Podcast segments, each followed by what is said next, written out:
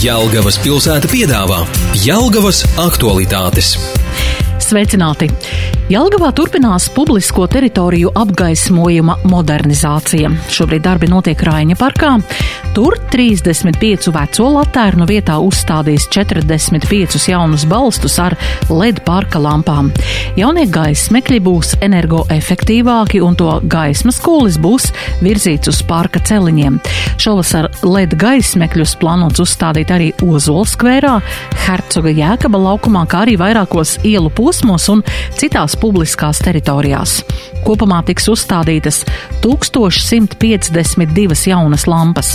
Pēdējos gados Jelgavas pašvaldība, realizējot jaunos projektus vai pārbūvējot esošos objektus, ielu apgaismojumam paredz izmantot tikai modernas un energoefektīvas latērnas.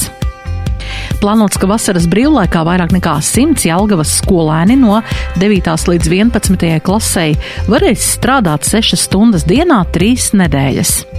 Pašvaldība šim mērķim paredzējusi finansējumu vairāk nekā sešdesmit četrus tūkstošus eiro.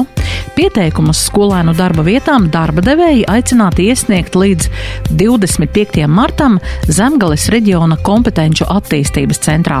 Pieteikt darba vietas var komersanti, biedrības, arī valsts un pašvaldības iestādes. Darba devējiem pašvaldība nodrošinās finansējumu darba samaksai, skolēnam pilnā un izglītojumu apdrošināšanai pret nelaimes gadījumiem darba vietā nodarbinātības laikā.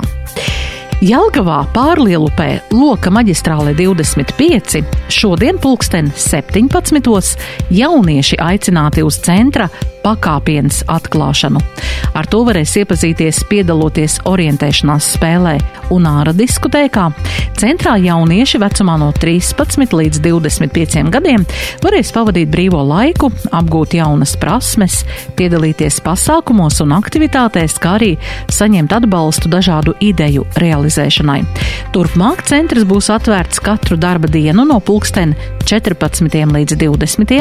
Šis ir jau trešais jauniešu centrs Jelgavas pilsētā. Vairākus gadus viens centrs darbojas skolotāju ielā astoņi, bet aizvadītā gada rudenī tika atvērts jauniešu centrs Špaktele Pasta ielā četrdesmit četri. Tas bija aktuālais Jelgavā. Uzzini vairāk jelgava punkt l v. Raidlaiku apmaksā Jelgavas pilsētas pašvaldība.